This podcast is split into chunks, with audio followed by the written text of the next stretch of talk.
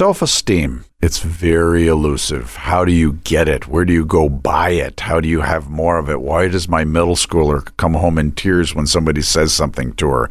We're going to talk this week about the elusive self esteem. You're listening to Parenting Today with Dr. Bob Barnes from Sheridan House Family Ministries. And self esteem, sort of a new word, though, right? I don't know if generations past used the word, or is it words, self esteem too much? There's a hyphen. I don't think they cared. I think they were too busy in years past. True. It, there wasn't an issue of clothes. You got hand me downs, and you went, if you grew up on a farm, you went to school smelling like the farm. And so it's a very different issue now with more time on our hands. But I think parents and then educators have gone overboard on this thing, self esteem, and kind of missed it. And we're so concerned about our child's self esteem, our self worth, or their opinion about themselves. And if we really miss what self esteem is, is all about, we're going to miss out with our children if we're not careful. And, and they're going to go down a wrong road of what, what self esteem is. Our, our culture would tell you that self esteem is given to you by other people by how much applause you get, how much praise you get. Uh, you get more self esteem by really performance, beauty, or brains. Mm. Uh, those are the kind of the three. If you're really, really smart and you're Bill Gates and you get a lot of power from that, if you're really, really beautiful like you, if you're really, if you're really, you. really uh, great athlete or whatever, it, all those things, and and we want to position our children to get those positions to become America's next idol which to me, some of these shows like American Idol, which I know are fun to watch, but I think a lot of people vicariously get into their winner and their champion, and they like to see other people taken out. And there's almost this uh, thing finally, I'm around a winner, even though I'm watching them on television. So, self esteem is a topic and a, a part of the parenting process that parents need to come to an understanding of. Definitely. And things happen every day, all day, regarding our children's self esteem. At school, on the soccer field, they get trophies for just participating. Yes, they do. And they're all the same because every you can't child have a winner. winner. right. Every child a winner. Exactly. It, it, there's a lot of pride involved in self esteem. And why? Why, when somebody costs me a millisecond on I 95 by trying to race to this section of the road before me, and they cost me a millisecond, why is that so horrible to me? Because they've affronted my pride and damaged my self esteem. Do you know who I am? Hmm. And then you back off and you realize, well, I'm really nobody driving up the road in my Chevy truck, but I want to act like I'm somebody. Right. Self esteem for our children and the building of the building blocks of self esteem is very, very important uh, how and where they go to get their self esteem. And would you say, with your many years of marriage and parenting, also that it, it uh, also feeds into the marriage mm. because as spouses, your self esteem is going to affect the marriage and the way that you parent as well, right? Oh, without a doubt. I I am not the one responsible for my wife's self esteem, but I do play a part in it uh, as we get to where the origin and, and the, the focal point of self esteem needs to be, I play a part in my wife's self esteem. And that's why I, I didn't expect to talk about this, but it's a, one of my favorite topics. There's a passage in Ephesians that says, Don't let any unwholesome talk come out of your mouths, but only what's helpful for building others up hmm. according to their needs. Uh, I think the first person I'm responsible for in that is my closest neighbor. When he tells me to love my neighbor as myself, Neighbor is a proximity word. Who's in my closest proximity? Uh, generally, it's the lady I sleep next to, except for the nights when I'm sleeping on the couch downstairs. Yeah, yeah. It, it's a. Are people blessed or bruised by me? Mm, by wow. what comes out of my mouth? Are they blessed or bruised? And the saying this year at Sheridan House has been be the best part of somebody's day. Will somebody go home from work or home from wherever and say the best part of my day was when I stopped by at Sheridan House? Be the best part of my day. But with my children, self esteem, really, the word, and I, there are some Christians that have not even liked the use of the word self esteem because they think it's the lifting up of self. But self esteem is a diagnostic word. It's mm-hmm. how do you esteem yourself? Where do you get? Where do you look to? Where does the dial point to to feel good about me? If you're a pleaser child, then I want everybody to like me and they hurt my feelings when they don't pick me on the baseball team. When you're a power child, when you're a driven child, then you don't care whether they pick you or not. You just want to be the picker. Mm-hmm. Uh, I'm going for broke here. I, I want a position of power. And so finding my self esteem, and it's been amazing to me watching the greats in the Bible that God has isolated to force their self esteem to come to Him and only Him.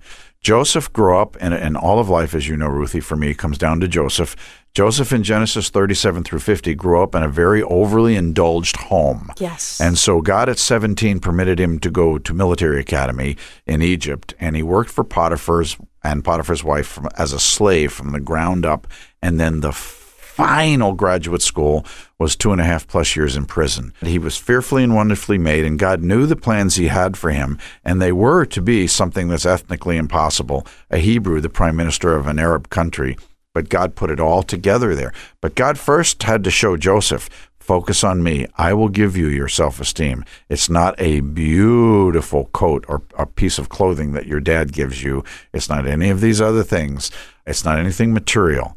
And Joseph had to learn that. Moses grew up in an incredibly opulent home in Pharaoh's palace, and God had to make him a smelly sheep shepherd for a period of 40 years and then bring him back to the bush of decision. I think a lot of leaders have that uh, past also. We're raised maybe in a prominent home or not, but there was a breaking down of self so that God can rebuild, so that God can use them. But we're so afraid of that happening even with our kids. Oh, more afraid with our kids. I mean, Abraham Lincoln lost every election he ever ran for until the final one. Who, what would even make him think he should do that?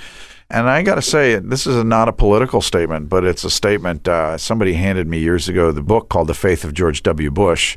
And I'm a reader, and I, I read that book, and I was astounded to hear his story, and I was astounded to hear his brokenness, and I was astounded to hear him with his dad when his dad was running for president, a stumbling alcoholic at a party.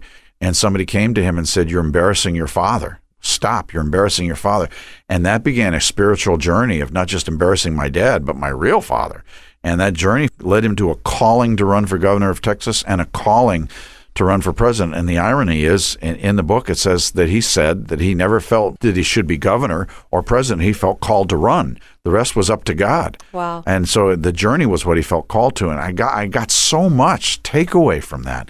I want to help my children not be ruled by failure because failure is embarrassing. Let me, let me give you a, a quick personal story about that.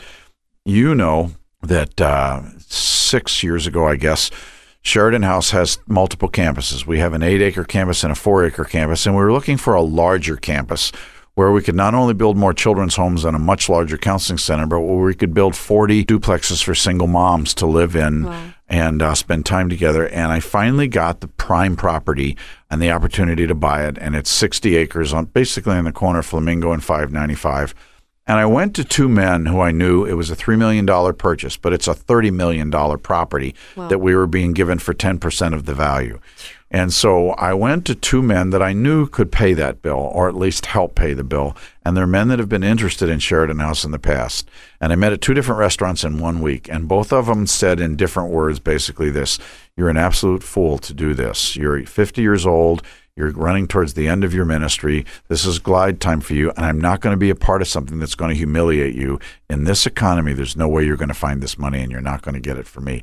And one of them actually said, I don't want to hurt you by giving you this money because you won't have the money to build it out. And I walked away from those lunches and I got on 995 and these were guys I know and guys I look up to. And I was, I was devastated. And I got back to looking at this empty field of 60 acres with nothing on it but weeds. And it was a moment for me where I had to decide whose am I anyway? If I am going after these quote celebrities to get whatever that could do it, but just weren't going to do it for one reason, God, did you make this possible? And if you want this done, and I had to be willing to fail. I, I am willing to fail because I think this is what you want me to do. I don't know if this is what you want me to have, but I do think this is what you want me to do. Only failure teaches that. Success is an experience, failure is a trainer. It's very important to understand this in the whole process of the development of my child's self esteem, but it's also a long term process of helping them have a little different focus, mm-hmm. or they're going to be floating in the wind. When God went to Peter and said, Peter, your name is Simon, and Simon is a word for reed a reed, the, the word Simon that, that floats, floats, in the wind. Yeah. And he gave him a new name. Basically, in our word, the new name he gave him in Peter was Rock or Rocky. He's calling him Rocky now. Wow. And you f- tend to float in the breeze. And now I want to stabilize you. I want you to be Rocky. And on that concept, I'm going to build this church. And you see that moment when he's standing around a fire during the trial. And three times he backs down to this little girl who says, Aren't you one of them? I think I recognize you. Hmm. And, and he goes back to this old name for a little Simon. while, Simon of the Reed, and misses it. My self esteem has to be 100% in Christ. but there's a process there. And what happens is our children see their friends at school, but also we see the culture and we academics and grades and all these things. And then we get these these guys. There are some guys that have been kings.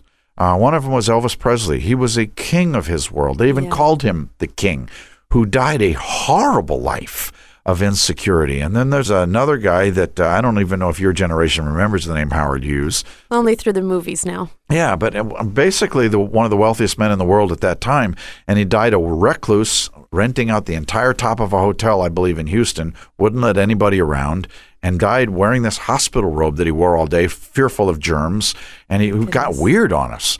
Because his self esteem was in his power. I don't want to let anybody else have the power. Elvis Presley's in his power and trying to stay on top and actually stay the king.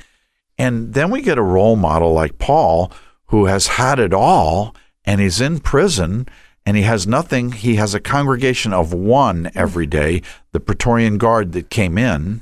and he says, Man, I've learned to be content. And wow, even more bizarre, I've learned with nothing to count it all joy. His self esteem was intact. I am a child of the king. The, it is true. You have to know whose you are Oh, yeah. to actually know your role. So the ending of the story Of which one? of the acres. The Oh, 60 that's right. I didn't tell the end. Uh, the end was kind of amazing. I sat at lunch with a young pastor named Roby Barnes, and he said, You're going after it all wrong. Divide it up into 60 units, 60 acres, 60 units, and let different churches each give 53000 to buy it. And 60 units and different churches and some individuals each gave 53000 and bought the 60 acres. We're living there today. It's built out. Wow. Yes, it's bizarre. Wow. Uh, and that's no slight on them. God used those two men who are still my friends and now involved and still my friends. But he used those two men because I was focusing on, I think I know some people with money. And mm. God, I know God was saying, Really, Bob? Well, let's mm. back you up a little bit, bud, and let's talk about who really supplies all the manna. It's, there's no manna bakers out there who are who are wealthy.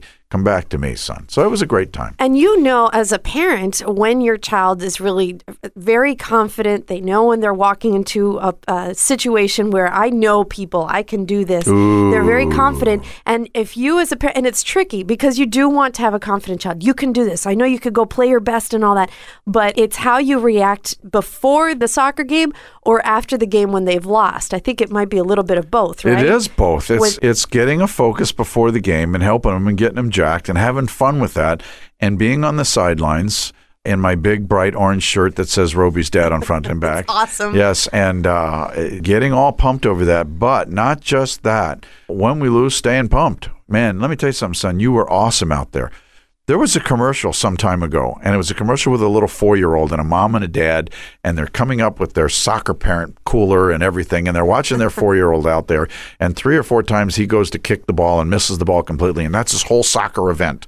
And mom is watching dad kneeling down by the little boy and wanting to make sure the little boy is okay because he was horrible out there.